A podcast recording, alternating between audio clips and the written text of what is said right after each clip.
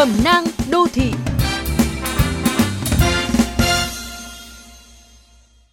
Từ bé thì chúng tôi luôn được bố mẹ dạy dỗ cẩn thận, lời ăn tiếng nói. Đặc biệt, rất nghiêm khắc trong việc răn đe, không được nói tục chửi bậy. Thế nên mãi cho đến năm thứ tư đại học, khi đã ít chịu sự quản lý của cha mẹ, tôi mới bắt đầu biết nói vài từ bậy bạ. Đó là nghĩ vậy thôi, chứ so với việc văng tục của đám bạn trong cùng lớp, tôi chỉ là một thằng câm. Rồi theo năm tháng, vốn từ vựng trong lĩnh vực này phong phú dần lên. Nhưng dù có cố đến mấy, mỗi lần văng bậy vẫn thấy gượng gạo và ngượng ngùm. Một bữa ngồi cà phê gần hai bạn tuổi teen, vẫn mặc quần áo đồng phục, chắc là mới đi học về. Trong câu chuyện nổ như pháo giang của họ liên tục được chêm vào những cụm từ, những từ mà với một kẻ vốn từ vựng nghèo nàn về lĩnh vực này như tôi tích góp được cả đời cũng không thể tưởng tượng nổi.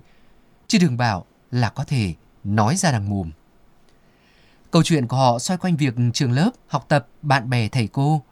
Cậu con trai chắc đang học cấp 3, liên tục chêm đệm những từ mà nghe thôi đã thấy đỏ mặt. Còn cô bạn gái, trên tay áo là logo một ngôi trường khá nổi tiếng ở thủ đô. Có vẻ không chịu kém cạnh về tài chêm đệm của bạn trai. Cũng giả sức phun phì phì những cụm từ mà ngay cả những người trong giang hồ mới chỉ có thể biểu cảm đến mức gần như thế.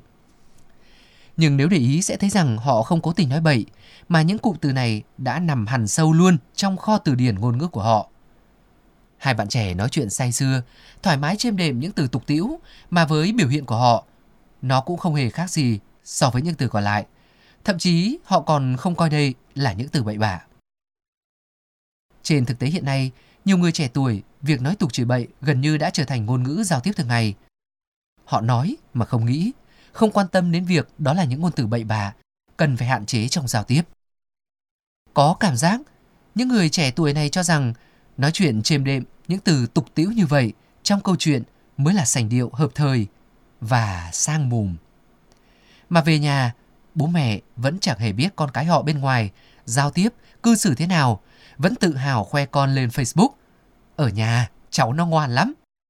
Chợt nghĩ, không biết con em chúng ta đang được học điều gì ở trường, ở lớp.